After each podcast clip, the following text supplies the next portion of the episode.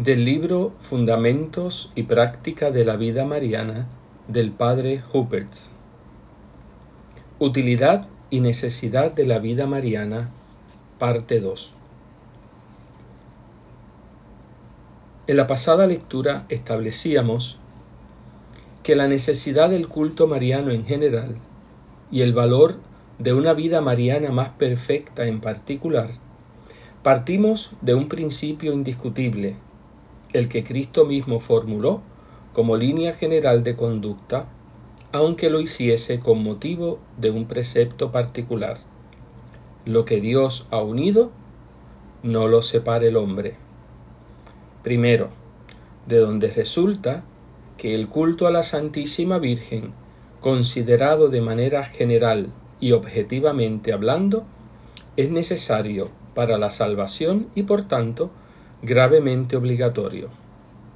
Segundo, el culto mariano pertenece a la sustancia misma del cristianismo. Y tercero, adaptarnos plenamente en este campo al plan de Dios, concediendo íntegramente a Nuestra Señora en nuestra vida el lugar que le corresponde según este mismo plan divino, debe acarrear las más preciosas ventajas, no sólo para cada alma en particular, sino también para todo el conjunto de la Iglesia de Dios. Ahora continúa el autor. Punto número 4 al contrario, las lagunas en esta materia, lagunas culpables y voluntarias, e incluso las lagunas inconscientes, aunque no en el mismo grado, han de resultar funestas tanto para el individuo como para la sociedad. Un organismo no se compone solamente de la cabeza y del cuerpo con sus miembros. El cuello es un órgano de contacto indispensable entre la cabeza y los miembros. O más exactamente aún, un ser humano no debe disponer solamente de un cerebro, centro de todo el sistema nervioso, ya que no podría subsistir y ejercer su actividad sin otro órgano central, el corazón. Ahora bien, María es el cuello o, metáfora más exacta y más impresionante aún, el corazón de la Iglesia, cuerpo místico de Cristo.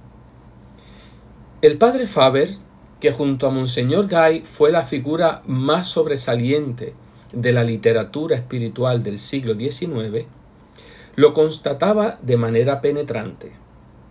Después de recordar toda clase de miserias, deficiencias y debilidades en sus correligionarios, prosigue. Abro la cita. ¿Cuál es, pues, el remedio que les falta? ¿Cuál es el remedio indicado por Dios mismo? Si nos referimos a las revelaciones de los santos, es un inmenso crecimiento de la devoción a la Santísima Virgen. Pero comprendámoslo bien, lo inmenso no tiene límites. Aquí en Inglaterra no se predica a María lo suficiente, ni la mitad de lo que fuera debido. La devoción que se le tiene es débil, raquítica y pobre. Su ignorancia de la teología le quita toda vida y toda dignidad. No es, como debería serlo, el carácter saliente de nuestra religión. No tiene fe en sí misma. Y por eso no se ama bastante a Jesús, ni se convierte en los herejes, ni se exalta la iglesia. Las almas que podrían ser santas se marchitan y se degeneran. No se frecuenta los sacramentos como es debido. No se evangeliza a las almas con entusiasmo y celo apostólicos.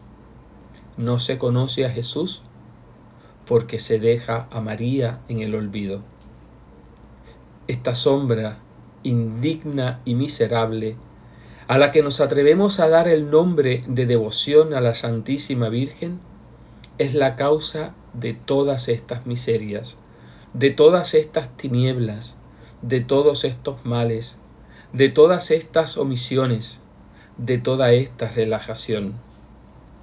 Dios quiere expresamente una devoción a su Santa Madre muy distinta, mucho mayor, mucho más amplia, mucho más extensa. Faber, es cierto, escribía para su país y para su tiempo. Nuestra época, incontestablemente, ha realizado progresos en este ámbito, y los católicos de todos los países no tienen que luchar con las mismas dificultades que los que viven en medio de una población con una mayoría protestante aplastante. Pero eso no quita que hay un fondo de verdad en esta queja, la falta de una devoción íntegramente adaptada al plan de Dios es causa de lagunas y de debilidad espiritual. Y no podemos menos que suscribir las aspiraciones del pastor anglicano convertido. Oh, si tan solo se conociera María, ya no habría frialdad con Jesucristo. Oh, si tan solo se conociera María, cuánto más admirable sería nuestra fe y cuán diferentes serían nuestras comuniones. Oh, si tan solo se conociera María, cuánto más felices, cuánto más santos, y cuánto mejor nos convertiríamos en imágenes vivas de nuestro Señor y Salvador, su amadísimo y divino Hijo. Punto número 5. Demos un nuevo paso adelante en nuestras conclusiones y constataciones. Es sumamente deseable e importante para la salvación y santificación de las almas y para la obtención del reino de Dios en la tierra, llevar el culto mariano a su perfección en nuestra alma y en todas las almas. Diría San Bernardo, de María nunquam satis de María nunca será suficiente, sin exageración alguna, por supuesto, la cual, por otra parte, es imposible desde que nos acordamos de que María es una criatura. Debemos en todo y por lo tanto, también en la materia que nos ocupa, apuntar a la perfección y a la perfección más elevada. Punto número 6. Apuntar a la perfección del culto mariano se impone especialmente en nuestra época.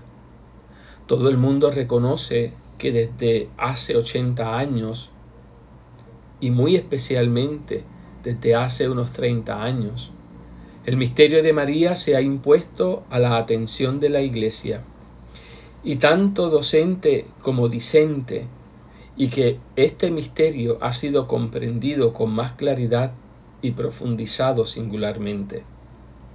Es una de las grandes gracias de nuestro tiempo. Es evidente que a este conocimiento más neto y más profundo de la doctrina mariana, y muy especialmente de la misión de Nuestra Señora, debe responder una devoción creciente, intensificada. Como cristianos del siglo XX, debemos buscar y aceptar ávidamente las formas más ricas y más elevadas de la devoción mariana, o como se dice, más justamente hoy, de la vida mariana. Este proceso lo vemos realizarse ante nuestros ojos en la Iglesia de Dios, por la acción profunda y poderosa del Espíritu Santo, y bajo la influencia y dirección de la santa jerarquía. En todas partes sale a la luz una convicción casi unánime de que vivimos la hora de María, la época de María, el siglo de María. El acontecimiento mariano grandioso de que acabamos de ser testigos dichosos la definición dogmática de la asunción corporal de Nuestra Señora es una nueva y poderosa prueba de ello. Ha llegado el tiempo predicho por Montfort. Abro cita. Este tiempo feliz en que la Divina María sería establecida dueña y soberana en los corazones para someterlos plenamente al imperio de su grande y único Jesús, en que las almas respirarán a María, tanto como los cuerpos respiran el aire, y en que como consecuencia de ello acaecerán cosas maravillosas en estos bajos lugares. Del Tratado de la Verdadera Devoción número 217.